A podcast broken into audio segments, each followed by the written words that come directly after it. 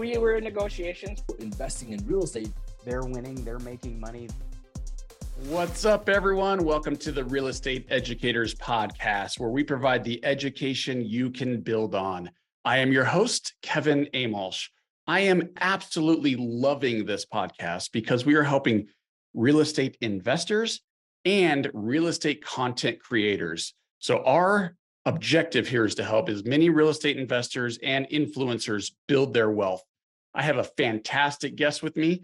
I know you're going to love this one today, y'all. And what I'm going to ask for, if you do enjoy it, please give us a follow, give us a five star review, maybe share it with a friend.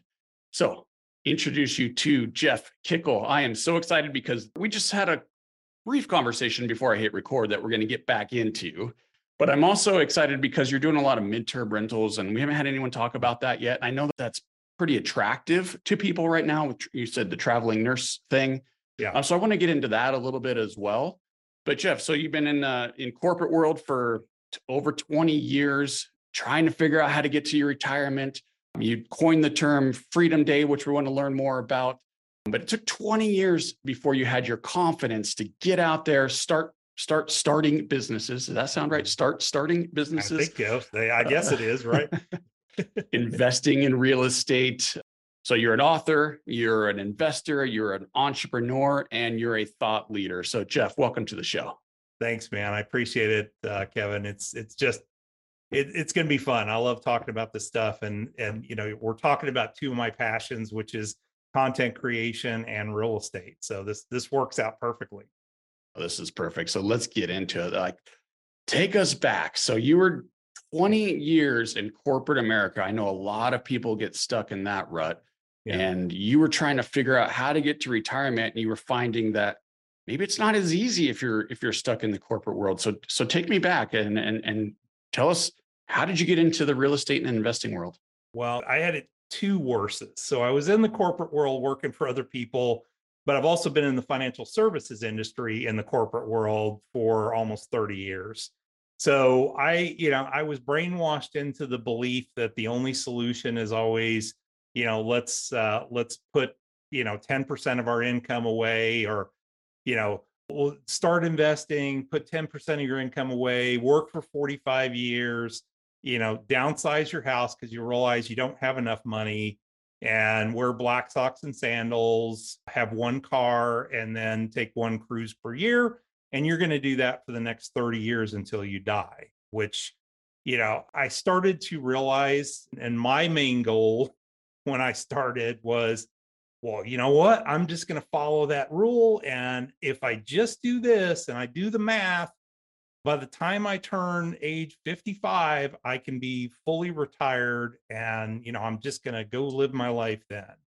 Um, about 10, 15 years in, I realized, oh crap, it isn't working. There's no way in hell I'm going to hit the numbers that I need to hit. And I started to realize that what I had been taught now, I still believe in investing in the stock market. I still believe in investing in options. I still trade options. I've done that for many, many years.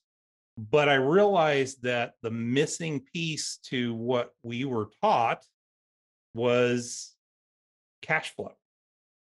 And we're taught to amass assets. Well, the reality is as a as a financial advisor, we're mostly taught by people that are companies so the vendors that teach us and the companies we work for are asset gatherers. They gather assets. So they're like, let's, you know, we need you to save as much money as you possibly can. And then you can take out about 4% per year for the rest of your life. Well, the reality is you can never amass enough to live the life that you live today or even a better life than that so that was kind of my aha moment i guess after you know and, and i'm not the brightest bulb in the package so it took me 20 years to figure this out but i had written my first book and i was trying to figure out a way to market the book. So thought probably a podcast would be a good idea to do and this was 10 years ago so podcasts were just really kind of starting to take you know take off and i was like yeah before I do a podcast, I probably need to start listening to a couple of them because I'd never listened to a podcast before. So I did what I would normally do. I'm like, well, there's got to be a book about this. And so I Googled a book and came up with a book by a guy named John Lee Dumas, who was doing uh, the Entrepreneur on Fire podcast at the time. And it was the first ever seven day a week podcast. He was doing a show every single day. And I was like, okay, well, let me listen to this thing. And I start listening to the podcast and I became obsessed because John at that time was interviewing a ton of people that were in the early stages of a lot of the internet, you know, marketing and stuff like that. So he was, I mean, some of these people were just at that point starting to take off. And I was listening about two years back in time to the beginning of the show. And it made me, I was listening and I'm like, well, these people aren't any smarter than I am.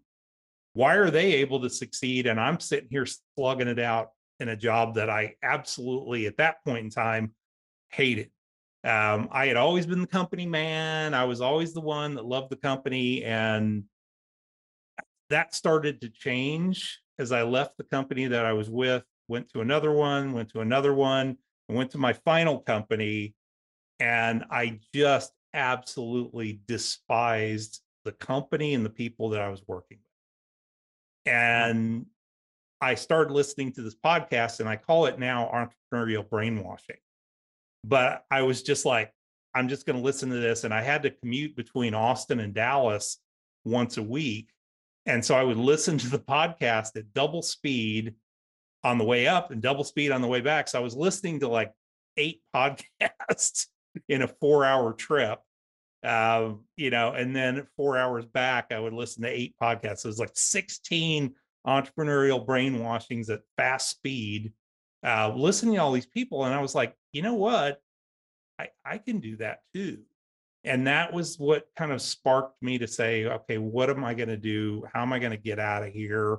What am I going to do? And that led to, you know, it led to the beginnings of my freedom day. It took another 10 years to do it, but it was the beginnings of my freedom day. Wow, there's a lot to unpack here. So I I want to get into the Freedom Day because now it's come up a Yep. couple of times. I want you to explain what that is, but mm. I gotta ask, what was the job that you hated so much? What were you doing? Well, I was working for a registered investment advisory firm, and it was a it was a regional registered investment advisory firm, pretty decent size. But it was just I, I had been brought in to do one thing, and then after a year of me working my ass off to do this, taking a pay cut to come in and do all this, like Christmas of that year, mm-hmm. they were like, "No, we're not going to do that anymore."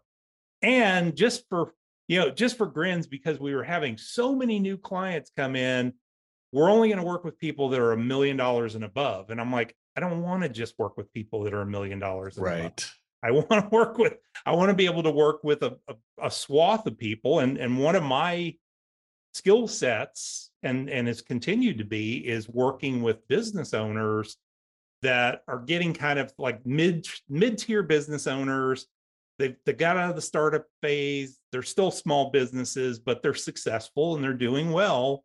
They're horrible wealth management clients because they have no money. It's all tied in their business Yep. but you know or real estate investors. I- all the money's tied up in real estate so there's nothing i can manage as a wealth manager you know and so now all of a sudden i'm like well i'm working with people that have a net worth of a million dollars but they don't necessarily have it all sitting in cash or in an investment. Uh, so that was kind of the the final straw. Uh, the real final straw was my uh, my final review that i've ever had got the worst review I've ever had. I, like I said, I've always been the company man. I'm I'm for the company before myself, and to have somebody who I do not respect tell me you you know you, you just did a horrible job all year long. You didn't do what we wanted you to do. My boss left the room, and the the president of the company was sitting there, and he looked at me in the face and said, "You are the worst employee we've ever had." Oh my gosh. you're just too independent. You just go and do things without asking permission, you know, and you don't just follow the company line. And I was like, kind of hired me to do that, but all right, whatever. And that it, from that point on, it was like, okay, I'm done. Three months later, I literally burned the ships at the shore, quit my job. I started two businesses at the same time. Please don't ever do that for those of you that are listening to this. It was the dumbest idea ever. But I started a co-working space. So that was I was already in the process of doing that. So I started a co-working space and then me leaving there, I, I couldn't stay in the financial services industry working for somebody else. I had to work for myself because they wouldn't have allowed me. They had to approve outside business activities, and, and I couldn't have done that. So I, I left. I pretty much didn't have any clients that I took with me. And I started a new practice again and started my co working spaces, which uh, we just celebrated our seventh anniversary. Um, and I celebrated. Congrats. The, last year, celebrated the sixth anniversary of the wealth management practice that I created by selling my my portion of that out and starting a new practice all over again under the Freedom Day brand. Oh man. Okay. So that's what we call when you got the feedback from your boss. That's what Oh, we yeah. call un- unemployable, Jeff. You're unemployable. No, I'm going to use you my. Have to be an term- entrepreneur. Yeah, I'm going to use the term that one of my very, very close friends uses. I'm genetically unemployable. Genetically unemployable. Okay. After 20 years, you got that. You got it figured out. I figured it out. Yeah. I was going to ask if you were still doing the wealth management stuff, but it sounds like you are. It's just In a guess a different way. new, new, yeah, a new not just umbrella. new- as the you know bring your assets to me and i'm going to manage that i i really focus now on i still manage wealth for people a lot of times it's because you know they've got that on the side and they're also you know they they need that managed they need those assets managed but i'm also working with them on real estate i'm working with them on uh, some really innovative insurance strategies that we use um, i'm i'm a big proponent of cash flow and as much as possible tax free cash flow or Uh, massively tax advantage cash flow from the real estate perspective Okay, let's let's get into all this investing in the strategies. Yeah. So Freedom Day, what's that? Well, Freedom Day. So uh, I guess it was probably about 2015, 2016.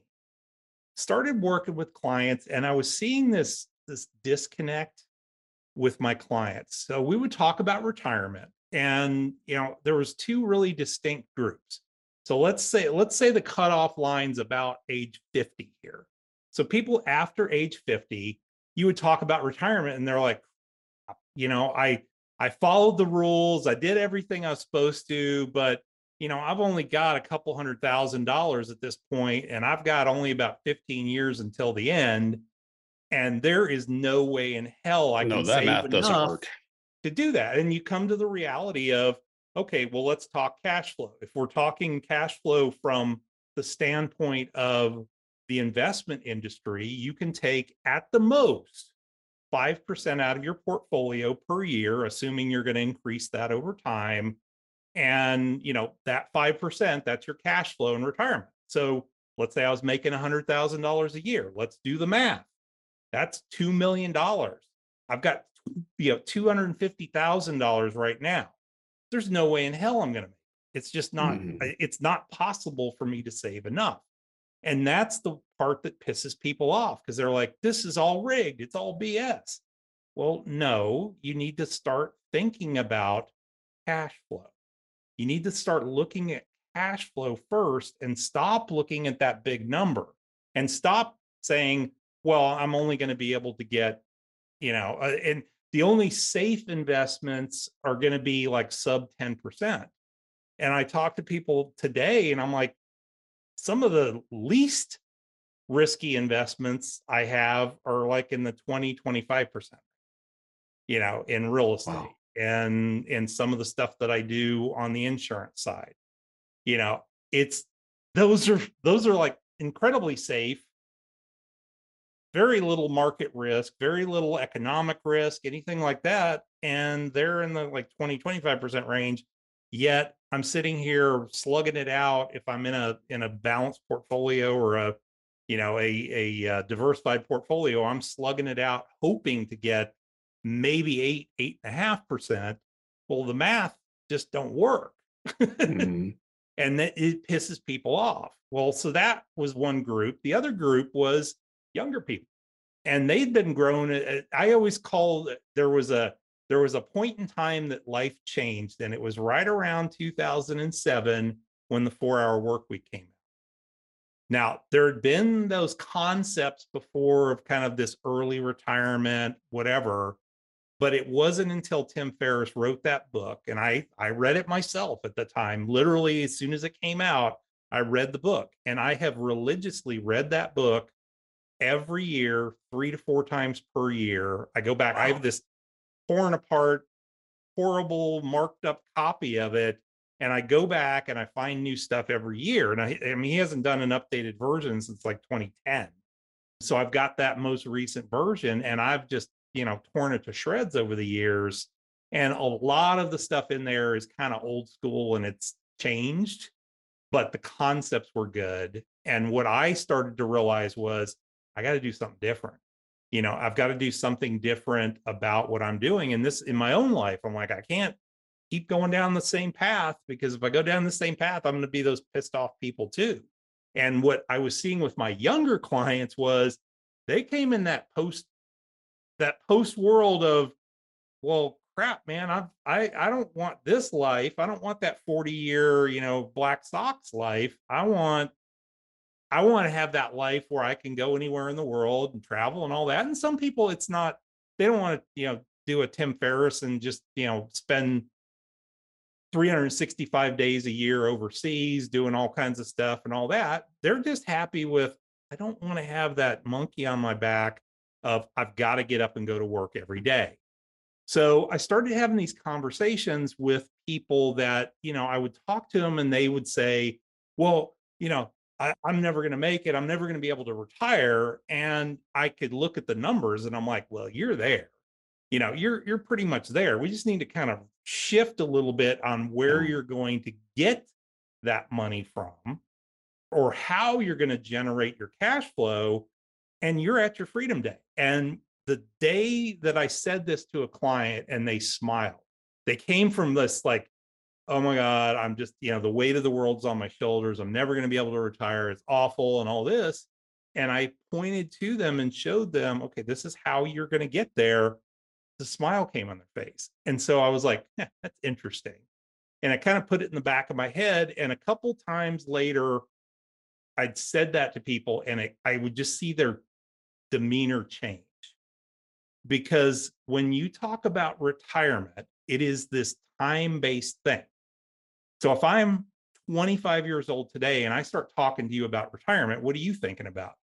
Crap, I got to work 40 some odd years to get to that point, And I want to do all this stuff that Tim Ferriss and all those other people are talking about now. I don't want to Mhm. wait.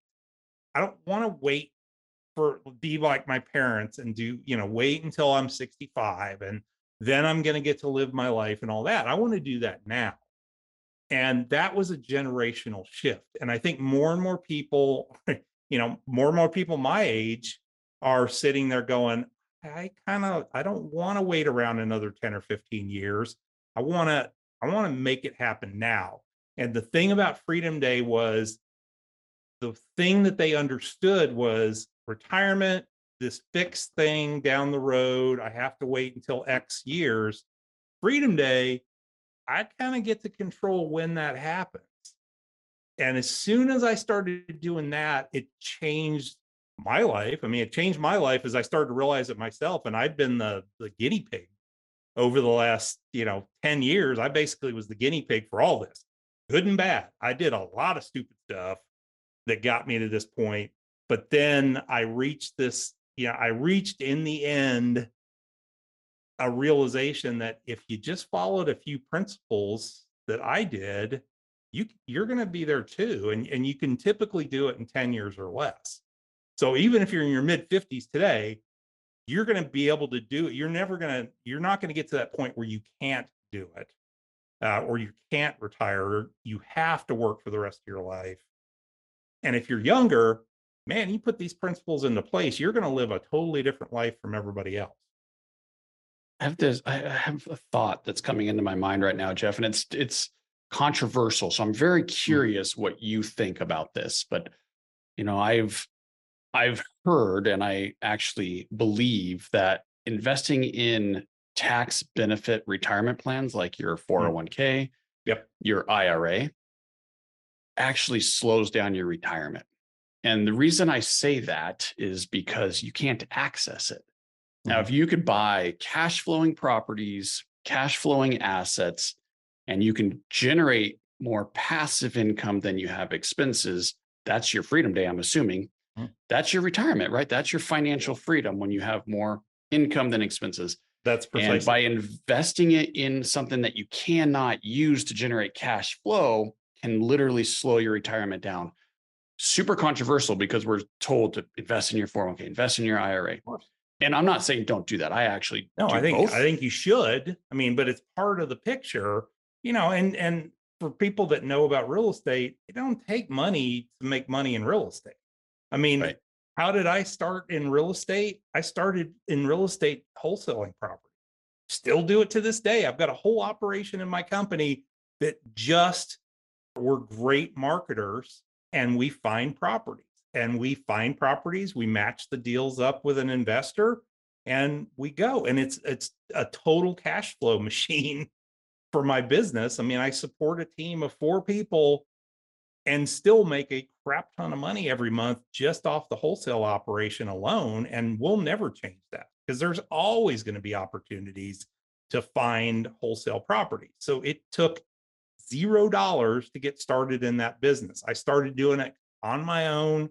I started cash flowing it to where i could then take that and you know take some of the profit from every sale that we made or every you know whatever you want to call it. I mean it's a sale. I consider it's a sale. It's actually just mm. an assignment and we get to keep a little finder's fee. But you know i mean i target a minimum deal of 10 grand for myself you know so okay i do a couple of those deals a month we don't have to do a lot to do Right. really well and that cash flows the rest of the operation it cash flows a lot of the stuff that we do from that perspective and it doesn't take any money to get started doing that i mean you can still do nothing down techniques there's okay, so let's talk. I want to talk about this, Jeff. I'm sorry to interrupt you, but I got I got to ask Go. this. So this is what I think we need to learn from someone like you. Yeah. So wholesale, I understand the wholesale. So everything you're doing is contract assignments. Yep. Sounds like. So you're working directly with homeowners. Mhm. Okay. How do you find them? Tell us how you are so good at finding these deals. Specifically, like what's the strategy? So I found some guys. Uh, there's a group of guys out in Arizona. It, the their site is All In, uh, All In Nation, and I had actually heard them on a real estate. I, I was part of a coaching program, and I had these guys came in, and they were just kind of a featured presenter during this coaching program, and they, you know, I had done wholesale before, and it was this kind of disjointed, weird thing, you know, going and driving around neighborhoods and all that. Mm-hmm. And they had a course, and I'm like, it was like 500 bucks, and I was like, I don't know, this sounds like they've got a pretty good system, and their system is awesome because it was like, okay, do this, this, this, this, and this, and it's a marketing system to do it, and it takes a little bit of money to do it. But so Sure. let's assume you have no money to start. Okay. Well, you may have to go out there and hustle a little bit and find a couple deals to close. But then it was like, okay, now I've got this money. I can start to actually do a multitude of different ways to find these property owners. So I've got a, you know, we pull lists. I've got a cold call team that I hired that just makes straight up cold calls. And I mean, I don't make them. I'm not going to do that anymore in, in my life. We've got Google ads. We've got, you know, we do direct mail.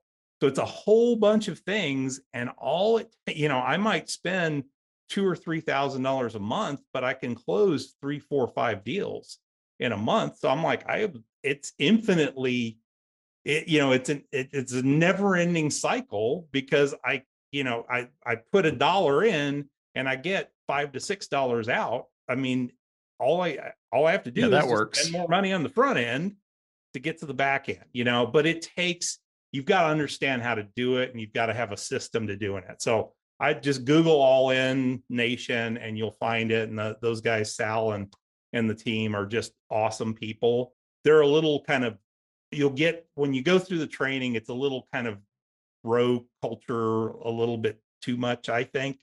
You know, where they're oh, you know, beating their chests and banging bells and stuff like this. And I'm like, that's not my team. I mean, my team are uh, I've got three women that work for me and one guy. And, you know, I mean, we're not sitting here bumping our chests.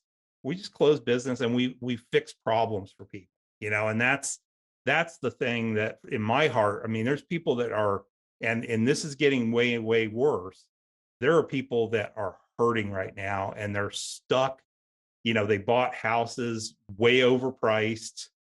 Those prices are starting to pull back down you know people bought houses a couple year or you know last year that are you know seven eight percent mortgages thinking oh well i'll just do this and then the mortgage rates will come down and they ain't coming down anytime soon and the unfortunately the prices of real estate haven't come down either so they paid too much and they're mortgaged too much in a lot of cases and everything else going up is hurting them so you know we're trying to help fix problems and, and in some cases it's people that have a house that's kind of an ugly, ugly duckling and they can't sell it in this market, you know, but an investor is willing to come in and drop some cash in it. So we just have to find them and we work all over the country. So I'm not just in my little market. I mean, I've got the entire country that I can work in, so I can spend the money to do that. Let me know if you find any in Colorado. That's yeah. The Real Estate Educators Podcast is brought to you by Pine Financial Group. Pine Financial Group is a private lender specializing in value add bridge lending for real estate investors. This is accomplished by raising private money from individual investors and lending that money out in short term real estate loans. Pine operates one of the coolest public mortgage funds on the market because it brings consistency and security to your investment portfolio without giving up on returns. The fund pays its investors a flat 8% return with monthly distributions. There is a low minimum investment and no lockup period. That's right, you can request all of your money back at any time without any fees. Diversify your portfolio out of Wall Street and into Main Street with the Pine Financial Group Public Fund PFG Fund 5. Find out more at pinefinancialgroup.com. That's pinefinancialgroup.com. All right, let's talk about midterm rentals. Yep. What is it and why is it better than maybe a long term or a short term? So why is it why is this the niche that you that you chose? So this was one of those things I had I had traditionally done long term. I looked at short term rentals and that's just doesn't fit my personality. I don't want that constant churn. It's it's a lot of work to manage those and I wanted to be able to scale this up. And by my nature I'm lazy, so I want to do the least amount of work and make the most, most amount of return I possibly can. Love it. And you know, once again, I think if you're going to be in real estate investing, you need to absorb tons of information. You know, if you've got a spare few moments and the option is I'm going to sit there and watch something horribly stupid on TV or I can listen to a podcast or something like that. Well, this all came about. I was listening to Bigger Pockets, their podcast one day, and there was an army officer on there. And he was he was talking about, you know, he had been kind of doing house hacking and then got into long-term rentals and I'm like, okay, well, I'm I've been married and uh, I'm not doing a house hack. That sucks. And he said something at the very end. And I had also been listening to another podcast where they were talking about they were talking about master leases. And I was like, okay, well, that's kind of cool, you know, where you come in, you work, and they the people that I was listening to, they were doing this with short-term rentals in Colorado. And I was like, well, I don't really want to do that. I don't want to basically be a property manager but I like the concept of master leases, finding that guy who's got one or two properties that he's tired of cleaning toilets, he's tired of doing all this stuff, and looking at ways for me to be able to step in, help him out. I'll run the property, I'll find renters. Maybe we do a short term strategy.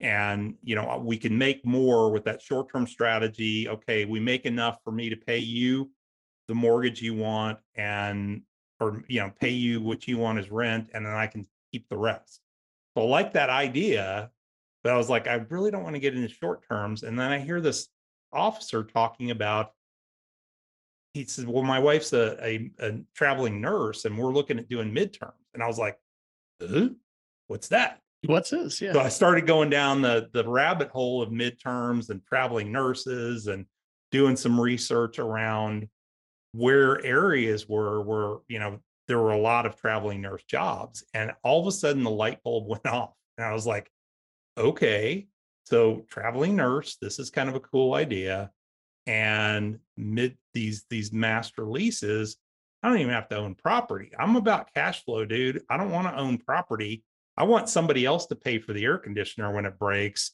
but I want to be in there and I can kind of control this. So that's what we did to get started.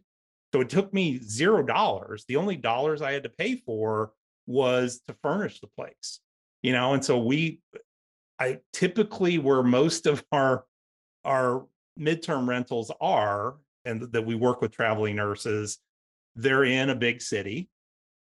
We have you know, basically when we went into an uh, IKEA, we came up with a specific package of furniture that would furnish a three bedroom house at that point. And I just basically have it saved on my IKEA thing. And when we buy one of these houses, I go click.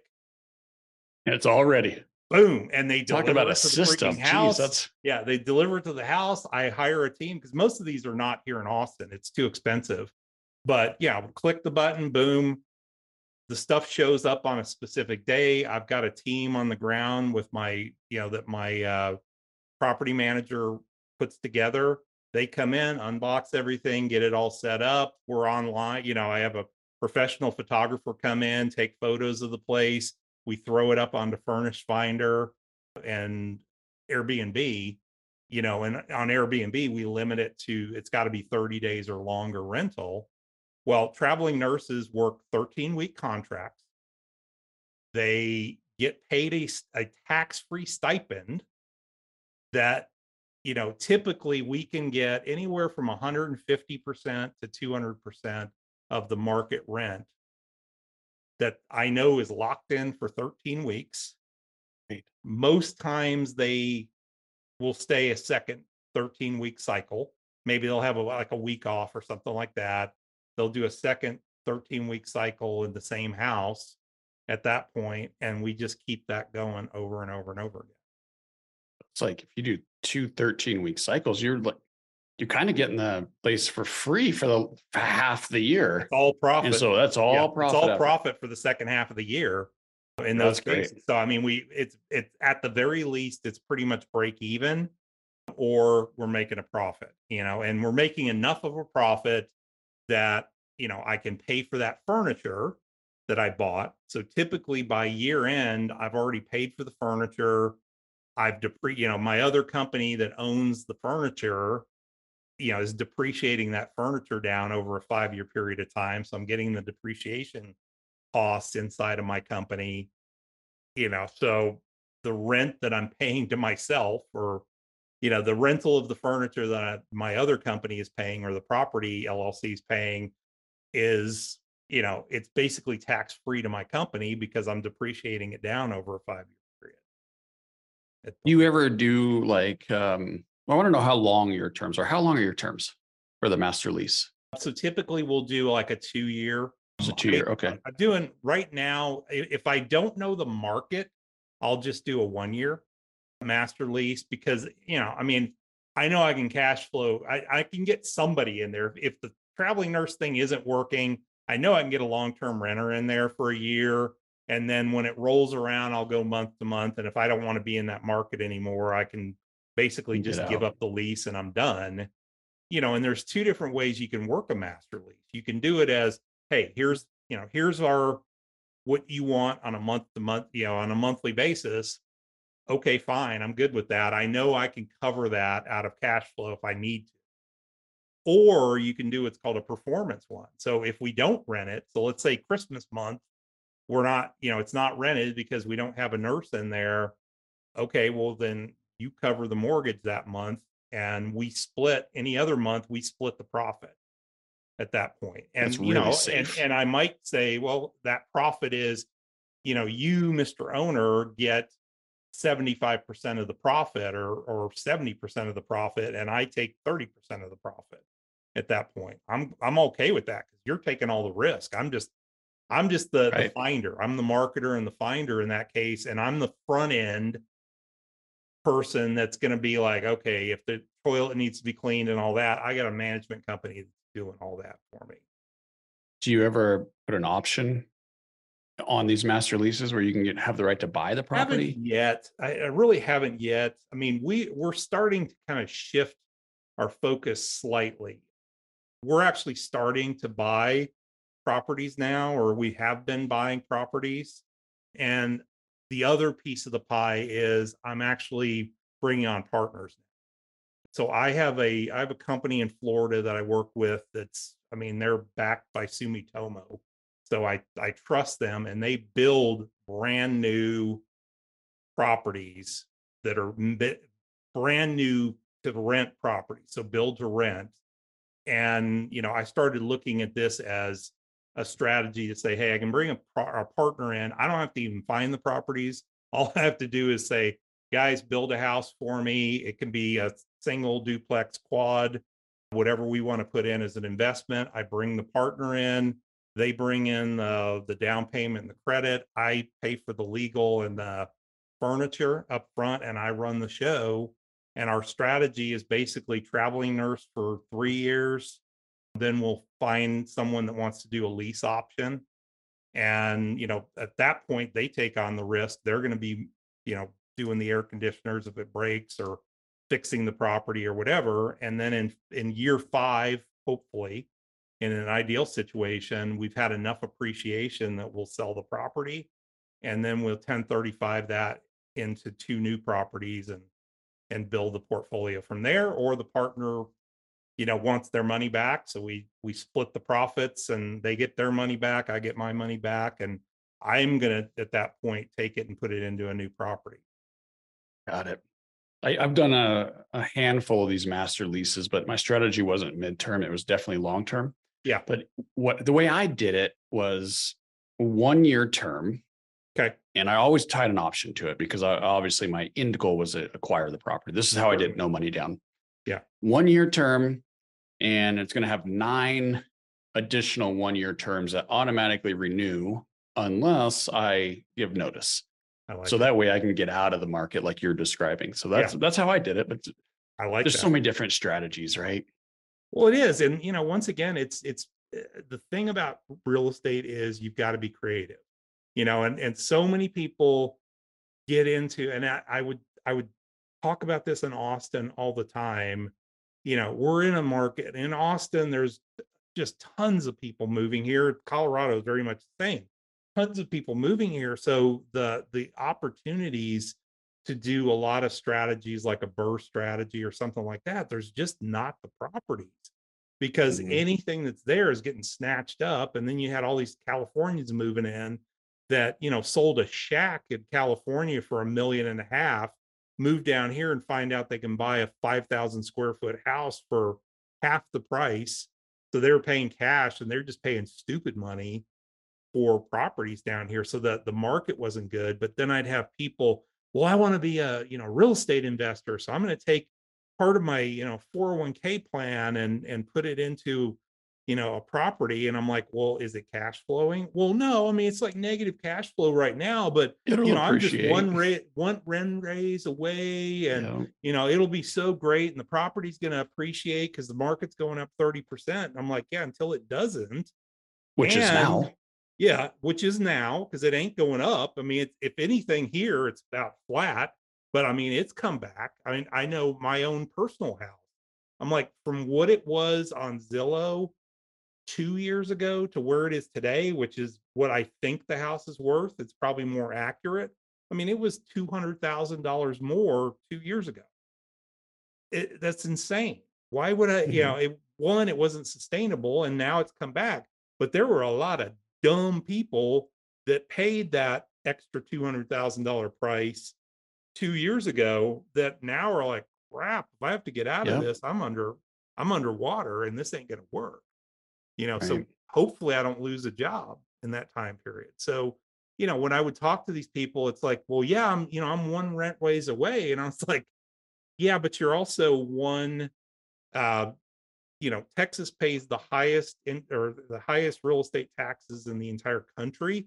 So you're only one tax raise away from being deeper underwater with your with your rental property. So stop.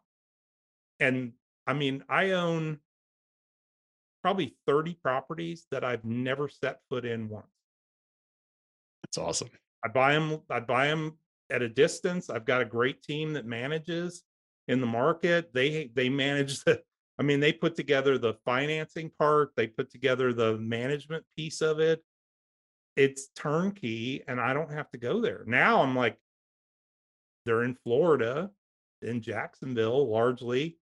Eh, Maybe in the wintertime when it gets cold Yeah, here, maybe that little- wouldn't be a bad place to catch Little tax those where- deduction. yeah, yeah, and catch one of those like right when there's not a, a nurse in there where we just slide in for a month or so and Yeah, in February and hang out. And I'm just checking on the properties. I mean, I got to doing a property review. I mean, and I hmm. should at some That's point right. there. So I mean, that's that's kind of the the thought process. And you know, our scalability was was starting to find partners that wanted to work with us that didn't want to do all the work. They they truly wanted passive income. And we provide that. And like I said, I've got a never ending cycle of these because the team that I work with, they're just they're building nonstop you know and they they build great properties they're building under new florida standards which are you know you have to build the property 13 feet 13 to 14 feet above sea level uh, there can be no new property built in florida below 14 feet and they're built with new hurricane standards and everything else so our insurance is not as high we can actually get insured there and they're great they're houses that are built specifically as rental houses so you know they're not going to have the fancy schmancy everything because people are going to destroy it Right. over time All right, well, let's get into your conversation you had last night with Yeah. one of your heroes. Tell I want to hear about your book. I want to hear about the the three the two day event that you went to and then the conversation Yeah. you had last night. so i uh i've been working on for the last you know I, I think you know four years ago i started talking about freedom day hadn't experienced it myself until last year i had experienced my time freedom so i identify three freedoms now so the first freedom is is freedom of time which theoretically i had when i left my job and i became my own boss effectively. However this is what i come to with a lot of my own or my my people that i work with that are business owners. I built like the most beautiful prison that i ever had with the worst warden that i had ever you know uh, the, with the worst warden or boss that i'd ever had which was me. You know prior to covid i was working 70 80 hour work weeks uh, was developing all these different businesses and they were cash flowing and i was making good money but i was spending 70 or 80 hours a week. Well covid hit and all of that slowed down. So i'm not going to networking events. I'm not going out and meeting clients. We were doing everything via zoom. You know my real estate stuff was you know it was fine because my people paid uh, instead of a lot of people's that didn't pay you know and so the traveling nurse thing they were you know they had to travel. They wanted a, a nice quiet place where they were away from people when it was not at work and they get paid. So you know everything was good for me and then my co-working spaces well of course nobody was coming in but we had to be open to do uh, mail for people. So my wife and i you know we had to lay off our entire workforce and it's her and I running the space. But then we realized we only needed to work from like nine to four every day. Well, all of a sudden I discovered I had a life outside of work. And I'm like, crap, this is awesome. So I got now my time freedom. A few years later, I sold my interest in the financial practice, got my financial freedom. And the weekend that all of that happened, when my partner came to me and said, You suck, I want you out of the business, I spent a week in California at an event where I was just by myself and I discovered the bucket list. And all of a sudden, I discovered what I call freedom of intention, being more intentional about life. And so, those three freedoms, that said, at that point in time, it was when I started to coalesce all this stuff together into what I call the Freedom Day method. Eight step process to help you go from I'm an employee to your Freedom Day. And so I put that all together, put it into a book, was doing all this. And one of my heroes in the financial industry and, and also the real estate industry is Robert Allen. And Bob put together an event. He does this ever so often during the year. He put together this event called the Best Selling Author Summit. And I'm like, well, I've got the book pretty much done, got the title, got the cover, everything's good. I'm going to just go to this. And there was an opportunity to sign up for his VIP program, which was $97. And I'm like, hell, that's worth it just to just to be able to interact with some of the other people and Bob Allen personally. I don't know him personally. And so get on the call, do the two day summit, get on the call last night with Bob.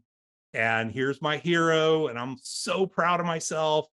And I'm like, okay, you know, here's the title of my book. And he goes, all right, so everybody on the call, if you like the title, put up a one hand, everybody else put up two fingers.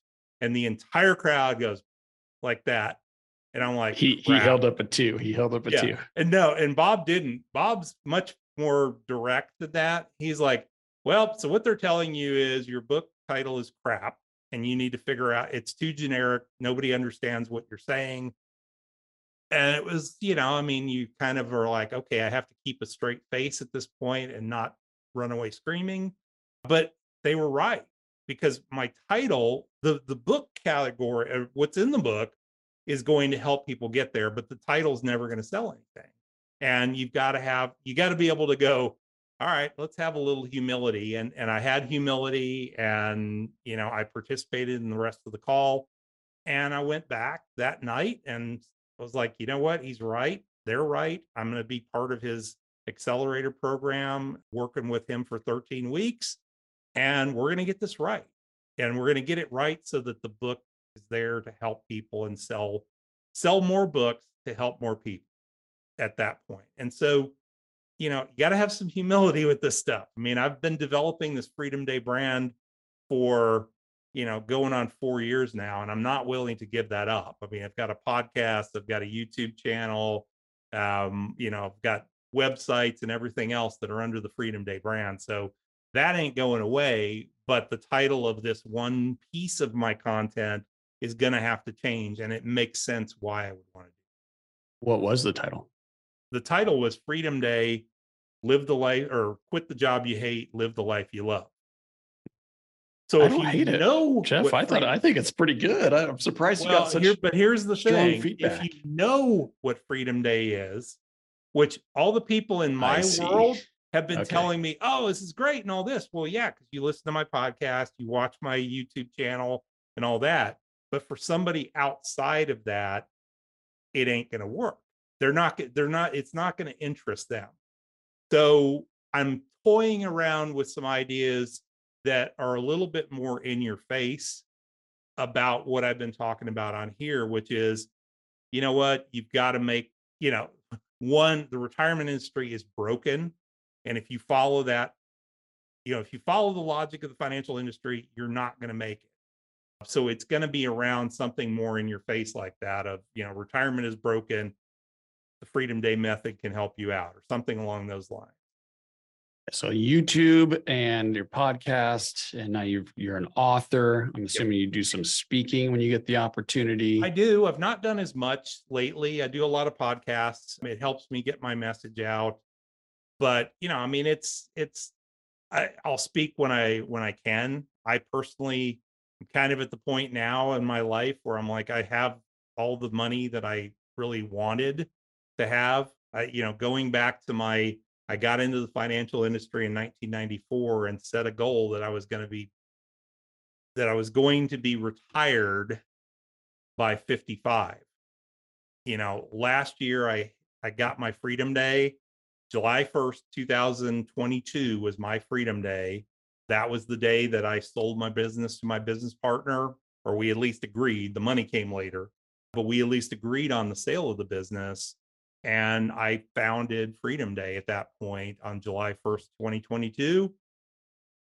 And that was my 55th year on this planet. Was here, here you are, 2022. it's intentional, right? You, It you made it happen. It's, and it's, that's it's amazing. a god year. Well, and and I'll, I'll tell one little other story because I think it's funny. I told you about the freedom of intention. So when I went to this event, one of the big things that I do differently with with what I teach in the Freedom Day method, step two in the process is to create a bucket list. Well, it was the last thing that I came to as I was putting all this together, but it's the second thing that I have people do. And it's because most you know what is retirement well retirement is hey you got to work for 40 years and this is you know this thing is out there where you get to do what you want to do well it's hard to stay motivated for 40 straight years i mean life happens in that time period but if i build a bucket list which when i was in ojai california at the ojai valley inn beautiful place would never spend the money to be, go there on my own but it was a gorgeous place i was there all by myself in a room I hold myself up the whole time, and I was given a bucket list journal. We had a guy at the event, Ben Nemtin. If you just Google him, he is the bucket list guy. He did a, a MTV show with a bunch of friends of his called the the Buried Life, and it I actually watched. I binge watched the entire Buried Life while I was there, and I wrote a hundred item bucket list in Ben's journal. Right, hundred things 10 different categories, 10 different things in each category. And number 23 on my list was I want to have a private concert with the Eagles, my favorite band of all time. I want to have now. They're dying off left and right. So I'm like, I want to have it's there's not much time left on this. But I said I want to have a private concert with the Eagles. So I go to dinner that night. They have this amazing event where it's uh, they call it Sense. So it's like sense of sound, speed, you know, food, all this kind of stuff, taste, smell. It's in this beautiful garden, great food, music. They had kind of a crappy country band playing. And almost the end of the evening, they're like, all right, so now coming to the stage, Don Felder from the Eagles. And I'm like, you got, come on, man No way. the first thing that I ever checked off my bucket list was my private concert with the Eagles and my favorite Eagle of all time. Oh, damn. I'm getting chills. Yeah, it was. So I'm like, you got to put this stuff out to the universe. So that's one of the first things we do. And we teach people after they've created their budget and figured out what they call, what we call the MRI, minimum required income. We start having them do a bucket list and we have them pick three things. You're going to start with three things that you can accomplish in the next six months, put a price tag on them. And when you when you do that, the next step is what I call retraining your brain.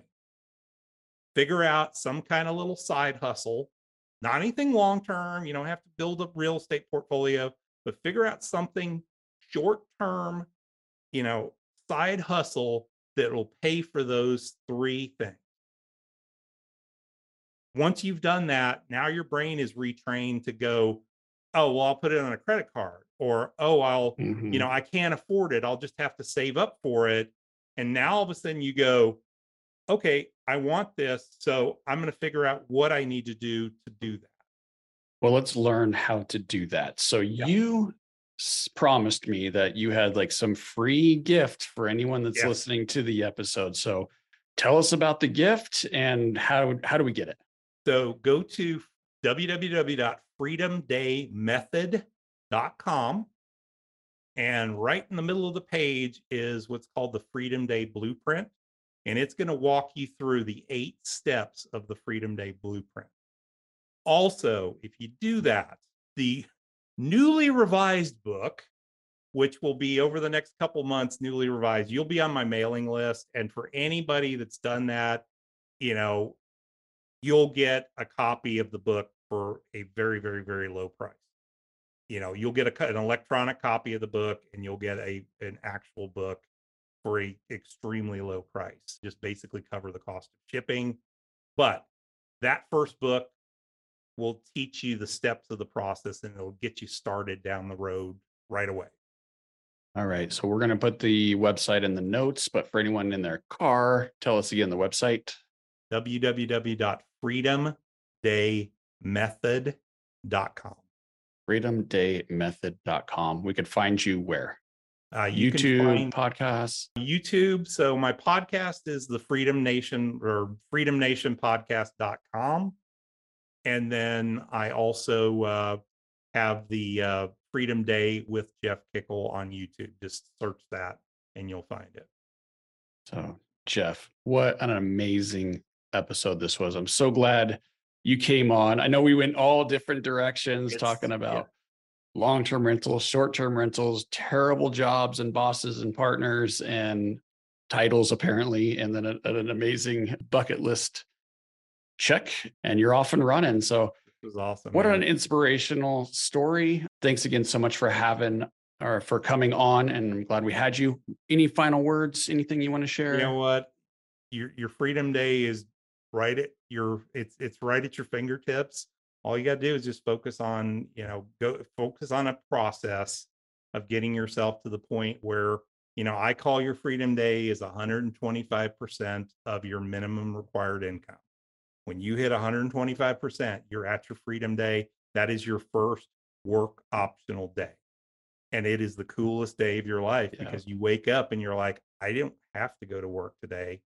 Now if you want to go to work that's awesome you have no no weight on your shoulders anymore you don't worry about money you're going to work because you love it now if you are like i am uh, let's let's say i was at this point with my final company that i had worked for I would be a really bad employee at that point. I was already a pretty bad employee, but I would have been a really bad employee knowing that I didn't financially have to be here at that Right. point. You know, and I wouldn't have had to go through the pain of of 10 years of this. But do it smart, do it the right way. You know, you can follow what I did. Any way you hear online you know podcast online on the on youtube whatever i share my story all the time just follow the steps and you're going to get there Well, once again, Jeff, thank you so much for coming on. And for the listeners, the viewers, this is Kevin Amolsh signing off. We're going to see you next week.